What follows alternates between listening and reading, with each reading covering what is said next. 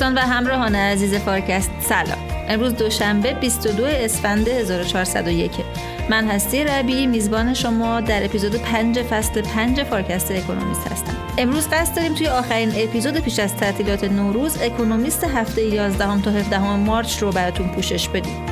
توی این اپیزود با دکتر فرشاد فاطمی، دکتر امینه محمودزاده و دکتر حمزه عربزاده عزیز در خدمت شما خواهیم بود.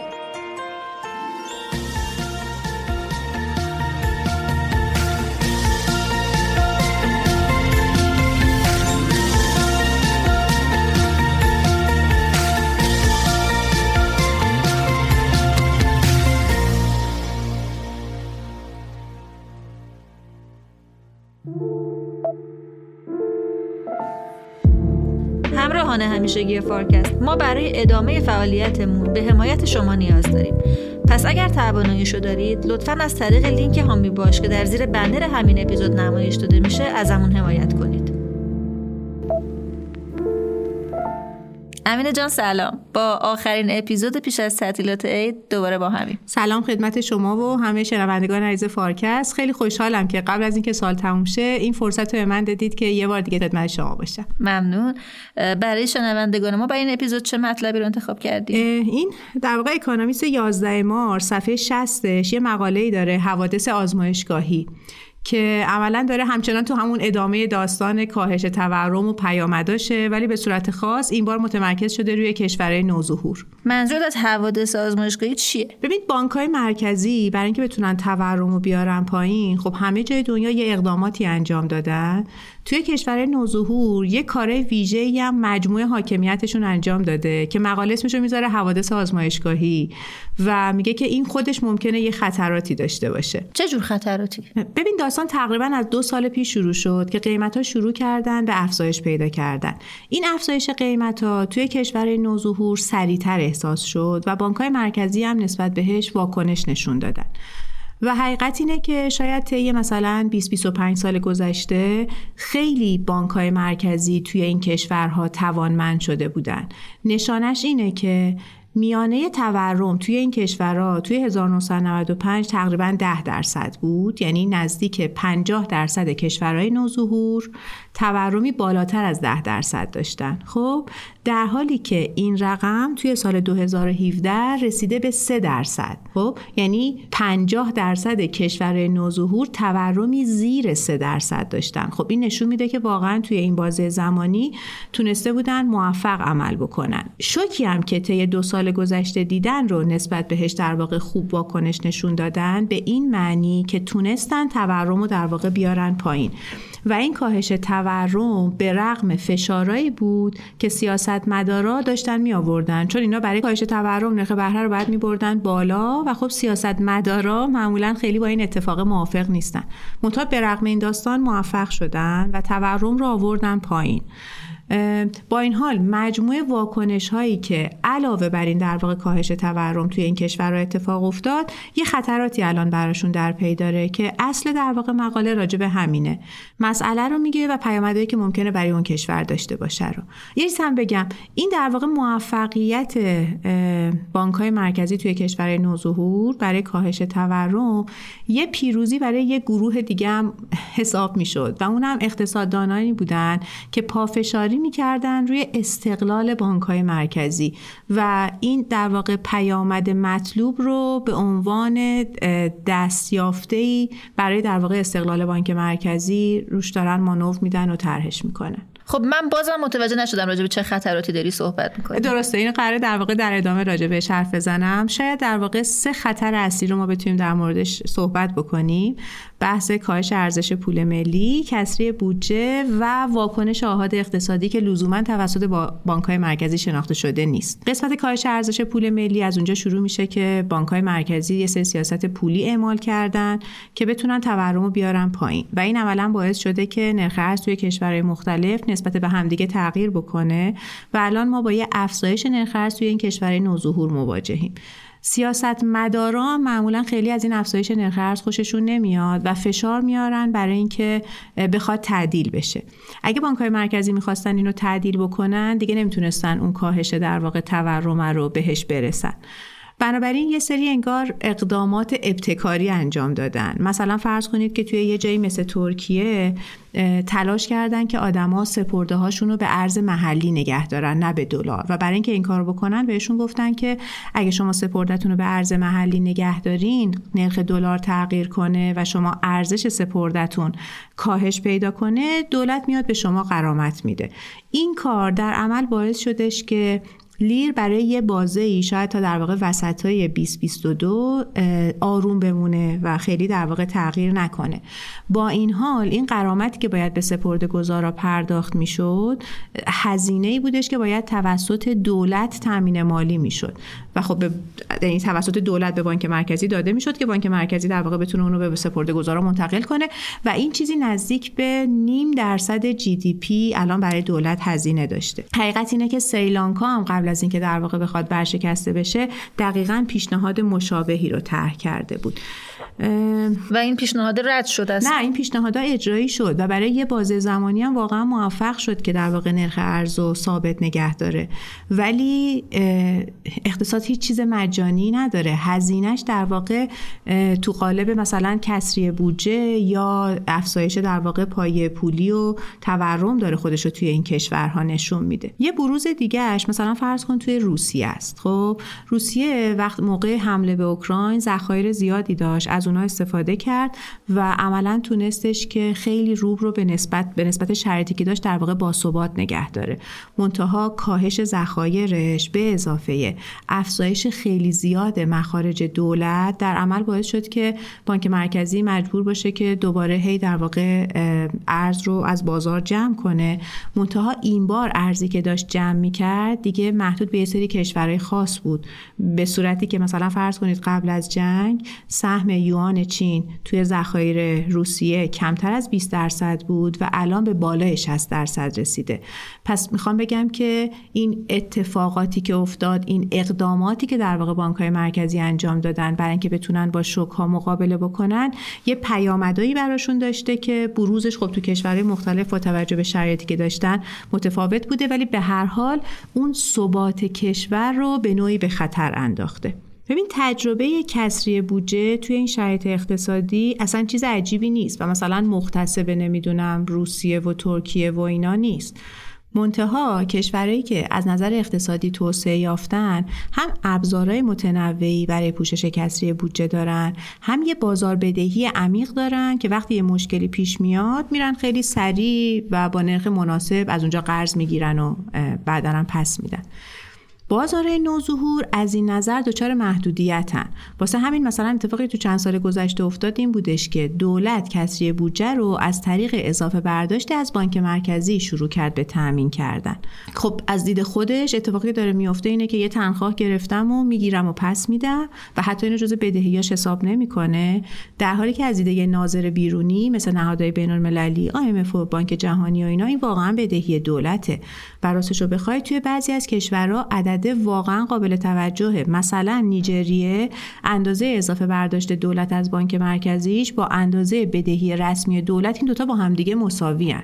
خب حالا نکته ای که اینجا وجود داره اینه که این اضافه برداشته تا وقتی که مبلغش کم باشه یا نرخ بهرش اونقدر زیاد باشه که دولت هی دست نگه داره. یعنی مایل به این که از طریق اضافه برداشت از بانک مرکزی خودش رو تامین مالی بکنه نباشه خطر زیادی برای اقتصاد ایجاد نمی‌کنه. ولی اگه مقدارش زیاد باشه یا بانک مرکزی نتونه در مقابل دولت مقاومت بکنه و نرخ بهره پایینی بهش پیشنهاد بکنه خب عملا مثل در واقع یه غذای حاضر آماده میمونه برای در واقع یه دولت گرسنه. و یادمون هم باشه که این رفتار به خاطر شوکای ناشی از کرونا و اینا الان چند ساله که داره تکرار میشه و عملا اون خطری که اکانومیست داره بهش اشاره می‌کنه اینه که شاید بانک های مرکزی توی این بازار نوظهور نتونن اون موفقیتی که من مثال عددیشو از 1995 تا 2017 مثلا برای شما از کاهش میانه 10 به 3 درصدی در واقع تورم گفتن بتونن اینو دوباره حفظش بکنن. یعنی دولتی که عادت بکنه از بانک مرکزی بخواد قرض بگیره حتی تو شرایط خوب که تورم پایین اومده هم ممکنه که این عادتش رو در واقع ترک نکنه.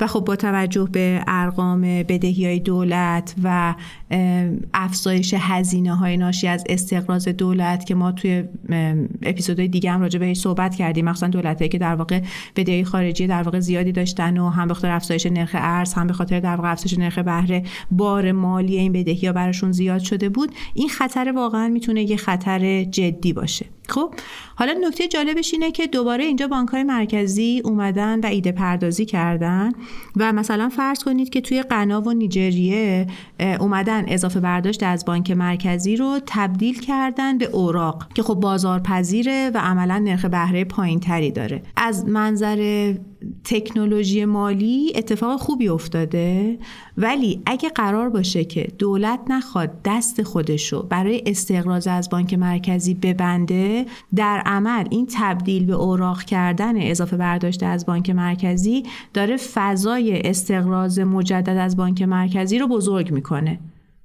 خب پس بنابراین اینجا لازمه که این نوآوری مالی که خیلی هم خوبه و به کشور می‌تونه کمک بکنه همراه بشه با یه حالا تقوای مثلا مالیه به این معنی که دولت نخواد هی مخارجش رو زیاد بکنه. دستش رو در مقابل این داستان خودش بخواد کوتاه بکنه چون وگرنه کشور ممکنه که در آینده با هزینه های تورم مواجه بشه. و خطر سومی که اشاره کردی که در مورد واکنش مردمه چی بود؟ ببین طبیعتاً فعالان اقتصادی مردم در مقابل سیاست هایی که می‌بینن و وضع اقتصاد که می‌بینن واکنش نشون میدن.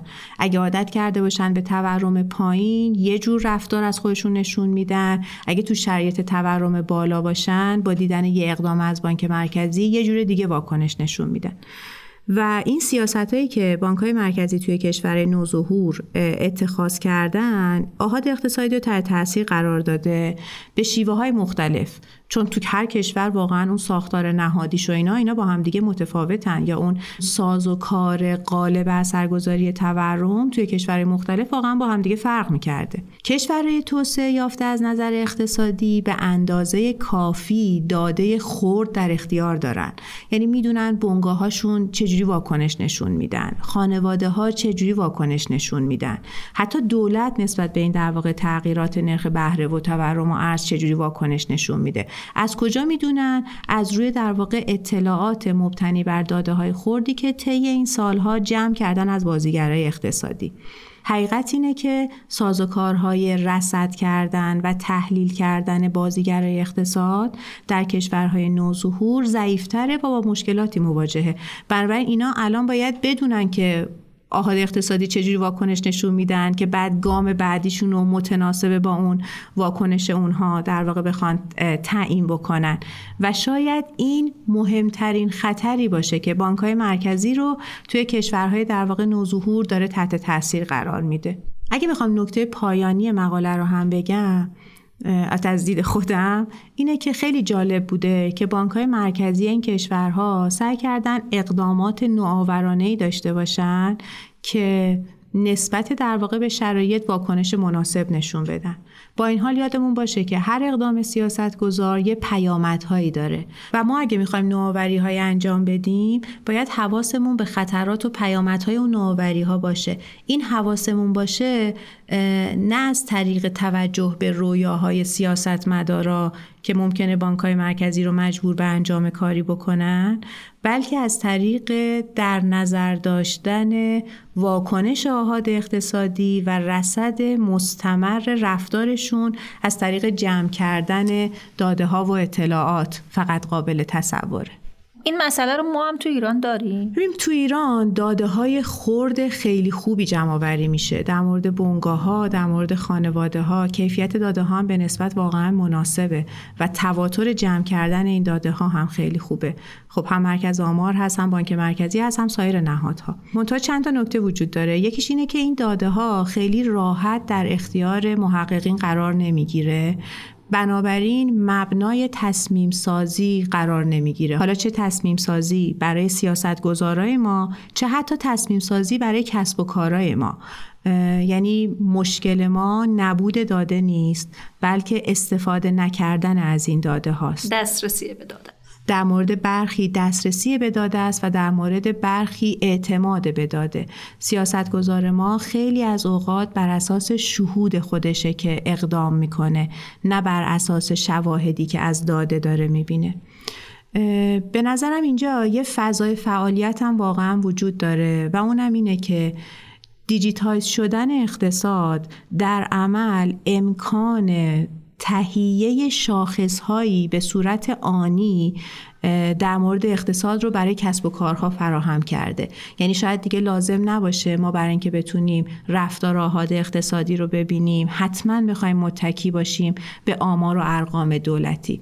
یه سری از این شاخص ها رو میشه که کسب و کارها تولید بکنن و کسب و کارهای دیگه برای تصمیم سازی از اونها استفاده بکنن. ممنونم امینه جان. سلامت باشید. من بازم تشکر می‌کنم از فرصتی که بهم به دادین. پیشا پیش عید و بهتون تبریک میگم و امیدوارم که انشالله امسال برای همه ما سال بهتری باشه. انشالله ممنونم.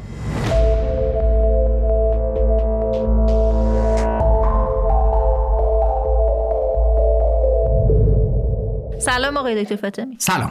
برای این هفته برای شنوندگان فارکست می‌دونم که بیشتر از یه مقاله رو انتخاب کردین. اولین مقاله چیه موضوعش؟ مقاله اولی که می‌خوایم صحبت کنیم در موردش مقاله هست از صفحه 51 اکانومیست 11 March که عنوانش هست Machines and Jobs Where are all the robots همه ربات ها کجا هستند؟ و موضوعش اینه که آیا گسترش روباتیک تو صنعت و گسترش صورتهای جدید روباتیکس مثل AI تو صنعت باعث میشه که آدما شغلاشون رو از دست بدن یا نه؟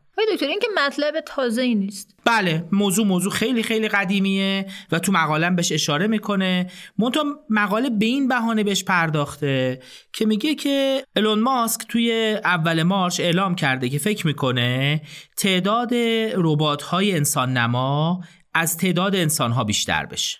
خب ایلون ماسک این رو در مورد تسلا گفته و نه به عنوان یه جمله بیشتر خبری احتمالا بیشتر به عنوان تبلیغ در اصل کمپانیش گفته به خاطر اینکه توی همون روز یه ربات انسان نما به نام اپتیموس را رونمایی کرده که شبیه آدما کنار ایلون ماسک راه می‌رفته و در اصل رونمایی از اون ربات بوده و می‌خواسته به یه نوعی promotion باشه برای کاری که خودشون دارن انجام میدن. و قدرت پردازش این ربات ها از مغز انسان بیشتره؟ مقاله به این اشاره نکرده البته این ربات ها برای مقاصد مختلفی ساخته میشن. قاعدتا میشه انتظار داشت میزان در اصل هوشمندی که می‌تونن نشون بدن و شبیه بودنشون به مغز انسان متفاوت باشه. ولی جالبه که مقاله اشاره می‌کنه که این نگرانی از قبلا وجود داشته. به نحوی که جیمز کلاهان که در سال 1978 تقریبا هولوش زمان انقلاب ایران نخست وزیر انگلستان بوده همزمان با رایج شدن ماکروپروسسورها و استفاده اونا تو در اصل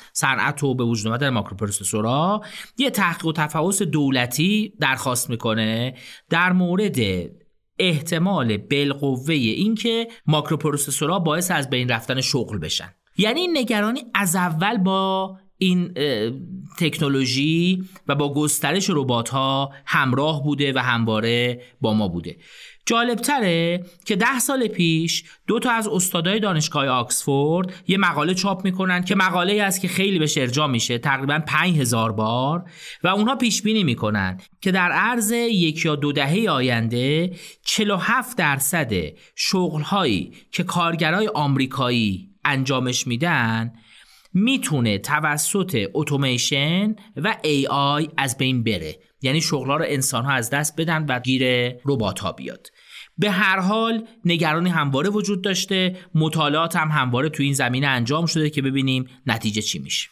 این مقاله مال ده سال پیشه. تا الان چقدر پیش بینیاش به تحقق رسیده؟ خود مقاله میگه که به هر حال درست ده سال گذشته. منتها گفتن یک تا دو دهه. پس یه دهه دیگه هست که ببینیم نتایجش چی میشه. اگه با آمار بازار کار نگاه بکنیم اتفاقا اینجوری نیست. الان توی آمریکا به ازای هر دو تا موقعیت شغلی موجود تنها یه نفر بیکار یا جویای کار وجود داره و این نرخ بالاترین نرخ توی رکوردها تو تاریخ. به طور مثال توی صنعت منوفکچرینگ ساخت و صنعت هاسپیتالیتی صنعت پذیرایی و رستورانداری توی آمریکا یه چیزی بین 500 هزار تا 800 هزار کمبود نیروی کار وجود داره. یعنی حداقل چیزی که الان مشاهده میشه صنعت به جای اینکه کمتر نیاز به اتوماسیون داشته باشه اتفاقا بیشتر نیاز به اتوماسیون داره. خب این تو کشورهای دیگه هم همین وضعیت رو داره مثلا توی چین توی اروپا. کشورهای دیگه متفاوتن. کشوری که بیش از همه به نظر میاد هم مردمش و هم صنعتش تو این زمینه پیشرفته است کره است که اونجا هم به ازای هر ده نفر کارگری که توی صنعت کار می‌کنن تنها یک دونه ربات صنعتی داره کار می‌کنه. این عدد برای ژاپن به ازای هر ده نفر چهار دهم ربات صنعتیه. یا بهتر بگیم به ازای هر صد نفر چهار تا ربات صنعتیه. تو بقیه کشورهای اروپایی و آمریکایی که خیلی خیلی کمتره. تو جدولی که داده چین رتبه بعدیه. هولوش به ازای هر صد تا آدم. سه تا ربات صنعتی. تو آمریکا کمی بیش از دو هولوش دو نیم. و تو بقیه کشورهای غربی خیلی نزدیک به دو عدد. یعنی هنوز تا محقق شدن اون ترس و اون رویا که ربات های انسان نما بیان جای انسان ها رو بگیرن یا ربات های صنعتی بیان توی صنعت و عددشون قابل مقایسه بشه با آدم ها فاصله زیادی داریم. البته مقاله اشاره می‌کنه که اقتصاد داستان داره کمک می‌کنه. وقتی که قیمت هر ربات صنعتی توی سال 2005 میلادی 69 هزار دلار بوده به طور متوسط و در سال 2017 اون قیمت رسیده به 27 هزار دلار. یعنی به هر حال ساخت ربات های صنعتی به نظر میاد داره ارزون تر میشه. کیفیت و تنوع کاری که می‌تونن بیشتره و به هر حال ممکنه بیان و خودشون به نیروی کار تحمیل کنن و این مقداری جار بر نیروی کار تنگ کنن. اما هنوز اتفاق نیفتاده. یادمون بیاد که به هر حال وقتی روباتیک میاد تو مقاله نشاره نشده منتها فرصت های شغلی جدید ایجاد میشه و فرصت های شغلی متفاوتی ایجاد میشه. علاوه بر اینکه به هر حال خیلی از این کشورها هم با بحران جمعیت روبرو هستند و کاهش نیروی کار براشون یه موزل هست.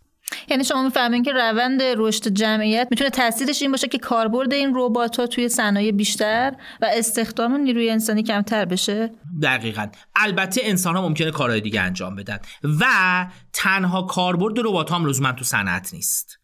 مثلا الان توی ژاپن که خانواده های خیلی کوچیک انسان های تنها زیادن یه سری ربات درست شده که این ربات ها نقش حیوان خانگی دارن بازی می‌کنن و به یه نوعی همدم و انیس آدمهایی هستن که تنها هستن.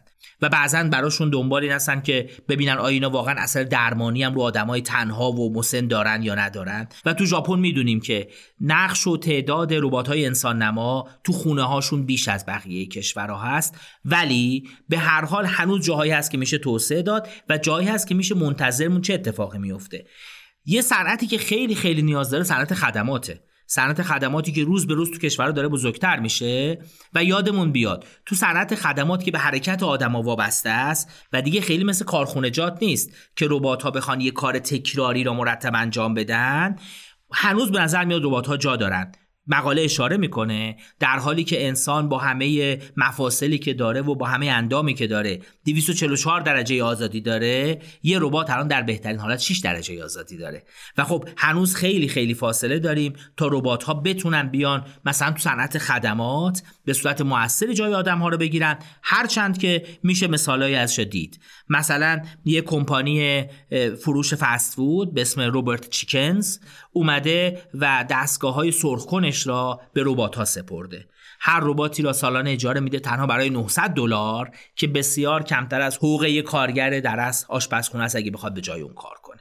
و ناور که یه کمپانی بزرگ اینترنتی هست توی کره جنوبی ربات رو داره استفاده می‌کنه که این ربات ها تو محیط های شلوغ کار غذای کارمندا رو بهشون تحویل میدن. تو همین رابطه وقتی نگاه بکنیم ربات های ایجاد شدن که task ایی رو انجام میدن که خیلی نیاز به فکر نداره مثل copy paste کردن اطلاعات از یه برنامه توی یه برنامه دیگه یا به دست آوردن دیتا و استخراج دیتا از یه مجموعه کاغذ با استفاده از الگوریتم های تشخیص تصویر. می‌تونید مثال دیگه هم برامون بزنید؟ برای دو تا مثال خیلی جذاب اینه که یه شرکت حقوقی به اسم الن ان اووری که توی فوریه یه دستیار حقوقی مجازی رونمایی کرده که از تکنولوژی های شبیه چت استفاده می‌کنه و مشاوره حقوقی میده. البته همچنان حقوقدانایی رو گذاشته که جوابایی که ربات میدن را چک بکنه. و سینت که یه سایت اخبار تکنولوژیکه توی ماه نوامبر به صورت مخفیانه 73 تا مقاله که یه ربات نوشته بوده استفاده کرده و بعد از اینکه دیده شده که این مقالات تعداد زیادی خطا دارن خواسته از یه سری از خبرنگاراش و مشاورین دیگه که مقالات بررسی بکنن. به هر حال تکنولوژی داره میاد. فکر می‌کنم مسئله اصلی اون جمله آخر مقاله است. جمله میگه But getting from science fiction to science fact is one thing. Getting from there to economic fact is quite another. میگه به هر حال به نظر میاد ربات ها از science fiction از علمی تخیلی تبدیل شدن به واقعیت های علمی حالا اینکه کی از واقعیت های علمی واقعیت های اقتصادی می‌تونن تبدیل شن یه گام دیگه است که احتمالا ممکن دوباره یک دو دهه باید صبر کنیم تا اون گام اتفاق بیفته مقدماتی براش دیده شده. منتها همچنان مشخص نیست که چه مقدار این موضوع جدی میشه چه مقدار بزرگ میشه و آیا در واقع در نهایت جا را برای عوامل انسانی تو محیط کار تنگ می‌کنن یا نه؟ خب از این مقاله چه برداشتی میشه کرد برداشت شخصی میشه داشت. اینه که جهت شغلای آینده کجاست؟ مسلما شغلایی تو فضای ای آی باشن شغلایی که تو فضای روباتیکس باشن همچنان شغلای داغن. شغلای خدماتی هم به نظر میاد تا اینکه تهدید بشن هنوز یه مقداری فاصله داریم.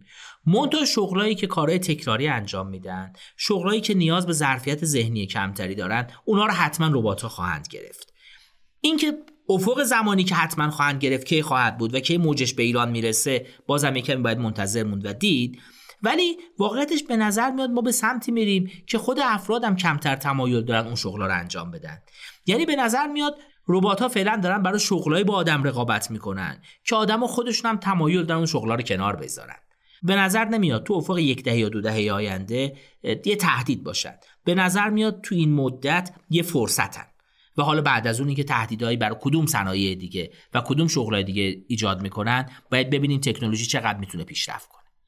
خیلی ممنونم آقای دکتر و مقاله دومم لطف می‌کنید بگیم که. خواهش می‌کنم. مقاله دوم عملا یه نگاهی به دو تا مقاله است که هر دو به موضوع نرخ مرگومیر پرداخته. یه مقاله هست صفحه 42 اکانومیست تو همین شماره که عنوانش هست راشن دموگرافی د Disappeared. در مورد ترکیب جمعیتی روسیه و اینکه انگار آدما دارن گم میشن صحبت می‌کنه. و مقاله به این ترتیبه که در سه سال گذشته روسیه تقریبا دو میلیون نفر جمعیتش کاهش پیدا کرد. البته مقاله با یه بایاس خاص خیلی داره تلاش می‌کنه که این را بخشش را ربط بده به جنگ اوکراین و تعداد مرگومیر جنگ اوکراین رو میاره. مونتا میگه تعداد کسایی که زخمی شدن یا تو جنگ کشته شدن بین 175 هزار تا 250 هزار نفرن بر مبنای منابع غربی. در حالی که وقتی سرچ می‌کنیم می‌بینیم تعداد کسایی که رسما تو جنگ کشته شدن از طرف روسیه کمتر از ده هزار نفرن. احتمالا بقیه مربوط به مصدومین جنگن. به همین خاطر خیلی به نظر نمیاد که حداقل به خاطر کشته های در جنگ ما شاهد این کاهش جمعیت باشیم. ولی خب دلایل دیگه هم هست. بین 500 هزار تا یک میلیون روسی تو این دوره از جوانای روسی از کشور مهاجرت کردند. حالا یا دنبال شغل بهتر بودن یا به دلیل شرایط اجتماعی از کشور خارج شدن. و این به نظر میاد یه موضوع مهمه که به هر حال باعث کاهش جمعیت شده. البته نباید فراموش کنیم که روسیه در سال 94 که پیک جمعیتیش بوده جمعیتش به 149 میلیون نفر رسیده. بعد از اون به طور مستمر کاهش پیدا کرده تا سال 2006 2006 یه افزایشی می‌بینیم و دوباره از سال 2020 جمعیت شروع به کاهش کرده. به هر حال این روند نوستانی تو جمعیت روسیه بوده و خب الان دوباره به یکی از اون نقاطی رسیدیم که جمعیت داره کاهش پیدا می‌کنه. منتها به نظر میاد موضوع موضوع مهمیه و تعداد مرگ توی روسیه هم البته از تعداد تولد بیشتره. تعداد مرگ و میر تقریبا یک و هفته میلیون بیش از تعداد تولد توی روسیه برای دوره دو ساله 2020 و 2021 می‌بینیم که به نظر میاد بخش عمده ای از کاهش جمعیت روسیه داره با مرگ و میر بیشتر از تولد توضیح داده میشه. هرچند که مهاجرت به خارج و البته به هر حال اتفاقایی که تو جنگم افتاده موثره. منتها اثر جنگ به نظر میاد کوچیک باشه. ولی به هر حال مسئله اینه که موضوع جمعیت برای کشورهای پیشرفته به خصوص با کاهش نرخ زاد و ولد و اتفاقای جمعیت شناسی که در اثر اون میفته حتما تاثیر داره. از این مقاله که بگذریم مقاله دیگه ای هست که اونم به همین موضوع می‌پردازه. اون مقاله اتفاقا از بعضی جنبه ها ممکنه جالبتر یا اثرگذارتر باشه. مقاله ای هست تحت عنوان Life Expectancy ناستی بریتیش and شورت در مورد امید به زندگی توی انگلستانه. وزیر تیتر مقاله اینه که چرا 250 هزار تا بریتانیایی زودتر از اون که مورد انتظار بوده از دنیا رفتن. به هر حال مقاله واقعیت های تکان دهنده داره نشون میده. اول از همه این که به هر حال نرخ مرگ و میر سی تا 49 ساله ها توی انگلیس و ولز به صورت پایداری از سال 2012 تا الان داره افزایش پیدا می‌کنه در مقابل اینکه در سایر کشورها شبیه هلند یا فرانسه همچین اتفاقی نیفتاده و همین فرایند بین افراد 50 تا 64 ساله هم تکرار شد. مقاله اشاره می‌کنه که تاثیر چه چیزاییه؟ مثلا ممکنه تاثیر کرونا بوده باشه. مقاله اشاره می‌کنه که تاثیر کووید یا 19 هست. تاثیر کرونا حتما تو اینجا هست. منتها به موارد دیگه هم اشاره می‌کنه. یکی از مواردی که اشاره می‌کنه های قلبیه. و یه فکت خیلی جالب میگه. میگه در سال 2016 توی یه بیمارستانی تو میدلزبرو یه پیس میکر در قلب یه بیمار گذاشتن به اندازه یه دونه برنج. به حال تکنولوژی پزشکی داره گسترش پیدا می‌کنه. منتها از اون طرف مرگ بر مبنای ناراحتی قلبی و همچنین سرطان توی این گروه های سنی داره افزایش پیدا می‌کنه. خب مثلا کرونا یا ناراحتی قلبی مگه تو کشور دیگه وجود نداشته؟ چرا؟ و نکته اینه اثر توی انگلستان خیلی خیلی شدیدتر بوده.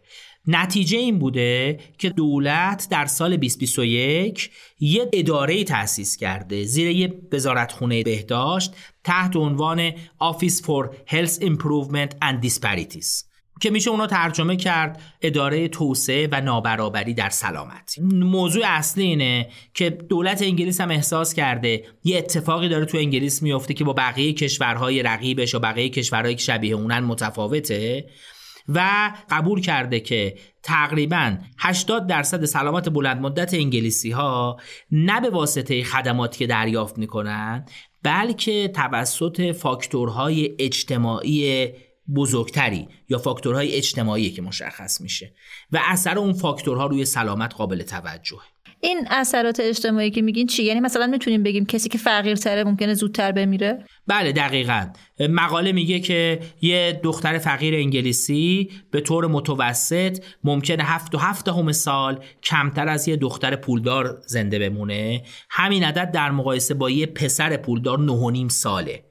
یعنی به هر حال این تفاوت قابل توجهه. علاوه بر این مقاله گراف جالب تولید کرده که در اصل برای کانتی های مختلف یا شهرستان های مختلفی که تو انگلستان هستن رابطه بین امید به زندگی و یه شاخصی تحت عنوان شاخص محرومیت تعریف کرده که این شاخص را بر مبنای متوسط وزنی درآمد اشتغال، تحصیلات و جرم و جنایت ساخته. و نشون میده که یه رابطه مثبت قوی وجود داره بین این شاخص محرومیت و امید به زندگی. در حالی که مثلا میدلزبرو تون ته جدول با 78 سال امید به زندگی قرار داره کانتی هایی که بالای جدولن 84 85 سال دارن و وستمینستر با بیشترین نرخ امید به زندگی 86 سال امید به زندگی در بعد و تولد افراد دارن. چیزی که مشخصه اینه که عوامل مختلف اجتماعی هستن که تاثیر می‌ذارن روی کاهش امید به زندگی و مرگ و افراد تو سن پایین تر خب آقای دکتر از انتخاب این مقاله ها چه نتیجه می‌خواستیم بگیرید نگاه کنید به نظر میاد توجه کردن به شاخصهای جمعیت شناسی داره مهم میشه. یعنی دنیا به سمتی داره میره که شاخصهای جمعیتی دوباره دارن مهم میشن. کاهش مدام نرخ رشد جمعیت پیر شدن جمعیت ها فشارهایی که به نظام های تامین اجتماعی میاره توجه به جمعیت رو زیاد می‌کنه. و مهم خواهد بود که به این موضوع توجه خاص بشه و این موضوع موضوعی نیست که تنها موضوع کشورهای پیشرفته باشه. حتما برای سایر کشورها مثل ایران هم توجه به این موضوع مهم خواهد بود و باید یه تصویر بلند مدت جمعیتی داشته باشیم و باید ما یه تصویر بلند مدت جمعیت شناختی از کشورمون داشته باشیم که برنامه‌های متناسب با اون انجام بدیم. این برنامه‌ریزی قاعدتا در مورد محیط خواهد بود در مورد منابع آب خواهد بود. در مورد سیستم آموزش و آموزش عالی ما خواهد بود و همچنین در مورد سیستم بهداشتی یکی از دلایلی که انگلستان دچار این موضوع شده مقاله در جای مختلف اشاره کرده که کاهش هزینه بوده که NHS سیستم NHS داشته انجام می‌داده سیستم بهداشتی ملی انگلستان و با توجه به تغییرات جمعیتی نیازهای سیستم آموزش، آموزش عالی، محیط زیست و بهداشت ممکنه متفاوت بشه در آینده. ممنونم آقای دکتر. سلامت باشید. پیشا پیش سال نو رو هم به شما و شنوندگان عزیز فارکست تبریک میگم. مرسی. دکتر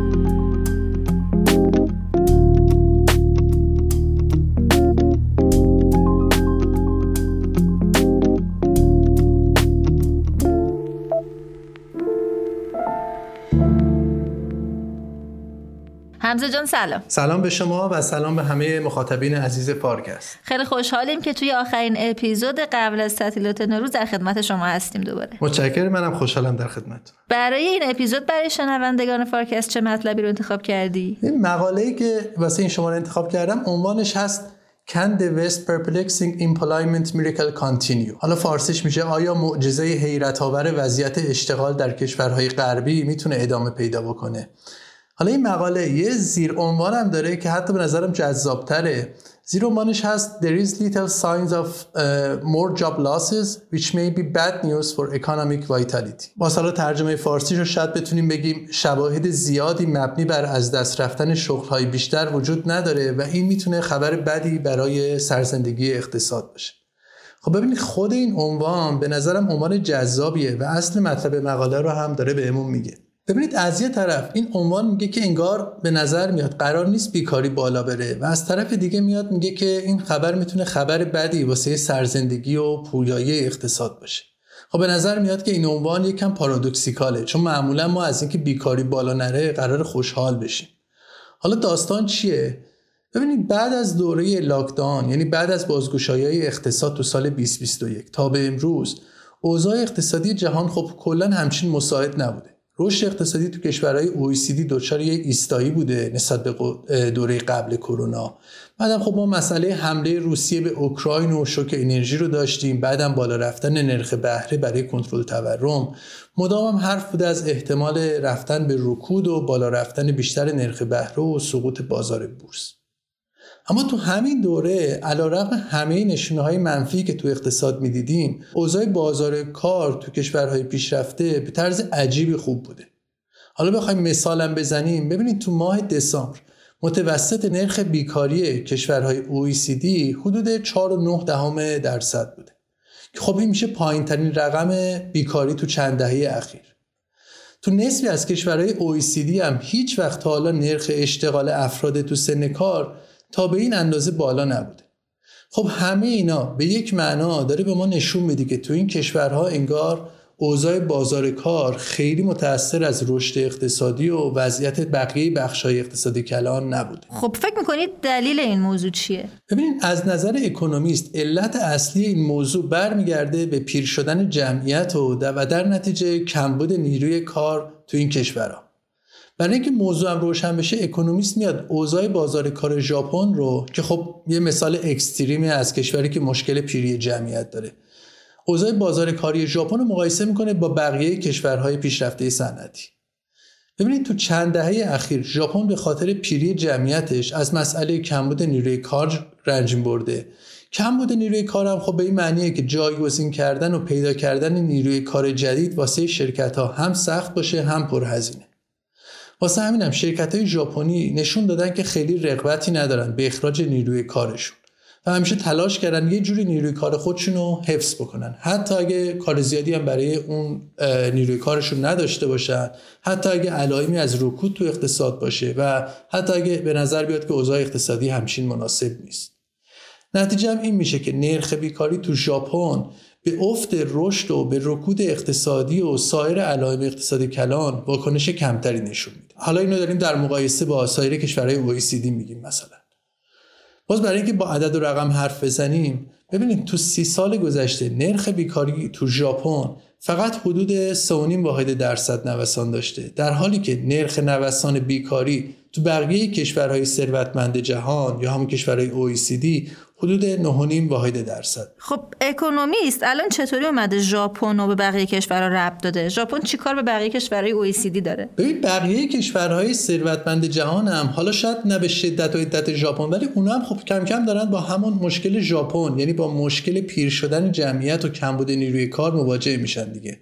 ببین طبق آخرین برآورد اکونومیست کمبود نیروی کار تو کشورهای ثروتمند دنیا حدود یک میلیون نفره. یعنی حدود یک درصد نیروی کار فعلیشون. ما حتی مثلا می‌بینیم که توی کشورهایی مثل ایتالیا و انگلیس جمعیت نیروی کار تو چند سال اخیر حتی کاهش هم پیدا کرده. البته جدا از پیر شدن جمعیتی یک دلیل دیگه هم به کم شدن عرضه نیروی کار تو این کشورها دامن زده. اونم مسئله خود کرونا بوده. بعد از دوره کووید بخشی از نیروی کار به خصوص افراد با سن بالاتر تصمیم گرفتن که کلا از نیروی کار خارج بشن. یعنی علاوه بر مسئله پیر شدن جمعیت کووید هم مشکل کمبود نیروی کار رو تو اقتصاد این کشورها تشدید کرد. حالا واسه اینکه ربط بین کمبود نیروی کار و کم شدن تاثیر متغیرهای کلان اقتصادی روی بازار کار رو بهتر بفهمیم می‌تونیم برگردیم به زمان لاکدان ها در دوره کرونا. خب تو اون دوره شرکت ها آمدن بخش زیادی از نیروی کارشون رو ترخیص کردن. بعد از بازگشایی ها مسئله اصلی شرکت ها این شد که حالا بتونن دوباره نیروی کار جایگزین پیدا کنن. و بعد به دلیل کم بودن عرضه نیروی کار پیدا کردن نیروی کار تبدیل شد به یک موزل جدی واسه شرکت ها و هزینه فرصت زیادی رو هم براشون ایجاد کرد. حالا الان به نظر میاد که انگار شرکت ها نمی‌خوان همون اشتباه تکرار کنن و میترسن که دوباره مجبور بشن که در صورت کم کردن نیروی کارشون بعدا دوباره بیان با مشکل پیدا کردن نیروی کار مواجه بشن. بنابراین این شرکت ها انگار تصمیم گرفتن همون استراتژی رو در پیش بگیرن که شرکت های ژاپنی قبلا به کار گرفته بودن. یعنی اینکه نیروی کارشون رو نگه دارن حتی با وجود اینکه کار کافی واسه اونا نداشته باشن حتی با وجود اینکه انتظار میره نرخ بهره بالاتر بره و یا حتی با وجود پیش هایی که برای رفتن به رکود وجود داره. اجازه میدی من یه سوال بپرسم؟ اینکه بیکاری در زمان رکود خیلی بالا نره چه تاثیر روی اقتصاد کلان داره؟ ببین وقتی آدما تو دوره رکود کارشون از دست ندن به این معنی که درآمدشون حفظ میشه. و بنابراین هزینه هاشون هم دیگه خیلی پایین نمیاد. و این نهایتا کمک می‌کنه که تقاضای کل تو دوره رکود خیلی پایین نیاد. یعنی کم بودن تاثیر متغیرهای اقتصادی روی بیکاری عملا منجر به این میشه که ترمز رکود تا حدی کشیده بشه. خب این که الان به نظر مثبت میاد پس چرا اکونومیست میگه که این خبر بدی واسه اقتصاد این کشور است ببینید سمت دیگه ماجرا هم اینه که مثلا وقتی بانکهای مرکزی تصمیم می‌گیرن نرخ بهره رو بالا ببرن تا تورم رو کنترل کنن بازار کار همچنان داغ باقی میمونه و خیلی واکنش نمیده به این نرخ بهره. چیزی که همین الان هم شاهدشیم. یعنی رقم بالا رفتن نرخ بهره بازار کار همچنان داغ باقی مونده نرخ بیکاری هم خیلی پایینه. خب این هم به این معنیه که رقم بالا رفتن نرخ بهره دستمزدها همچنان رشد می‌کنن. حالا از اونجایی که دستمزدها در حال حاضر بخش مهمی از دلیل تورم هستند این به این معنی میشه که بانک های مرکزی مجبور میشن برای پایین آوردن تورم باز هم نرخ بهره رو بیشتر بالا ببرن. اما جنبه منفی اصلی که اکونومیست به اون اشاره می‌کنه اینه که پایین بودن نرخ بیکاری که البته تو ظاهر می‌تونه دلگرم کننده هم باشه واسه کشورهای صنعتی در عین حال نشون دهنده یک مشکل ساختاری خیلی جدی تو این کشورهای. و اون مشکل ساختاری هم مسئله پیر شدن جمعیتی و کمبود نیروی کاره که احتمالا تو دهه آینده هم تو این کشورهای مشکل تشدید میشه. و خب این کمبود نیروی کارم البته به تحرک و پویایی اقتصاد این کشورها ضربه می‌زنه. حالا اکونومیست چه راه حلی برای این مشکل پیشنهاد می‌کنه؟ ببین این مقاله اکونومیست به راه حل این مسئله نمی‌پردازه خب؟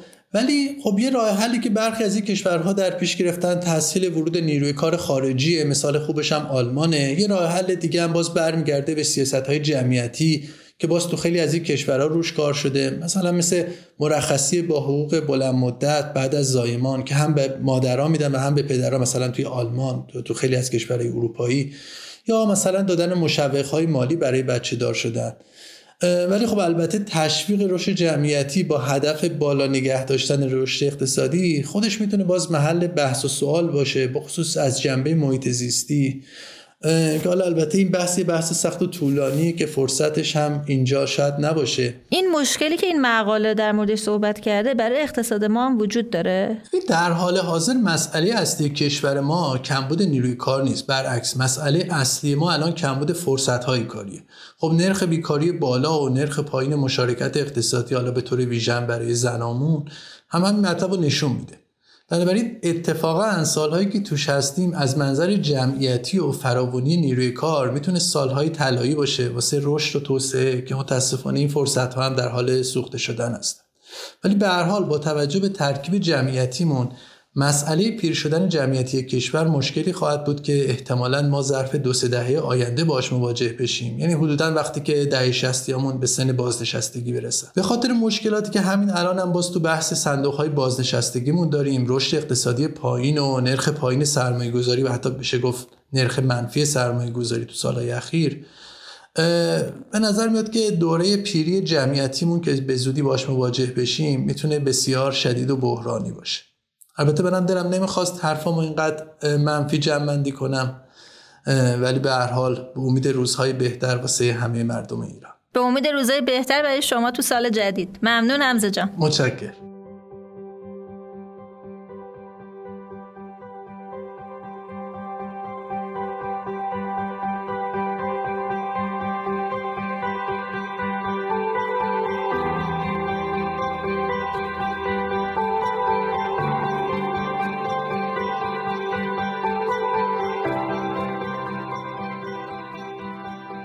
از اینکه شنونده اپیزود 5 فصل 5 فارکست اکونومیست بودید از شما ممنونم فارکست رو می‌تونید توی وبسایت رهنمان که آدرس اون تو کپشن همین قسمت درج شده و همینطور پلتفرم های مختلف پادگیر مثل کست‌باکس، گوگل پادکست، اپل پادکست و فیدیبو بشنوید و دنبال کنید. اگر هم تمایل داشته باشید می‌تونید کانال تلگرام دانشگو با آدرس موجود تو کپشن همین اپیزود رو فالو کنید و همراه همیشگی ما بمونید. علاوه بر همه مسیرهای ذکر شده اگه تمایل به طرح پرسش از اساتید یا حمایت مالی از گروه محصولات فارکست رو دارید می‌تونید ما از طریق اینستاگرام و لینکدین هم در ارتباط باشید.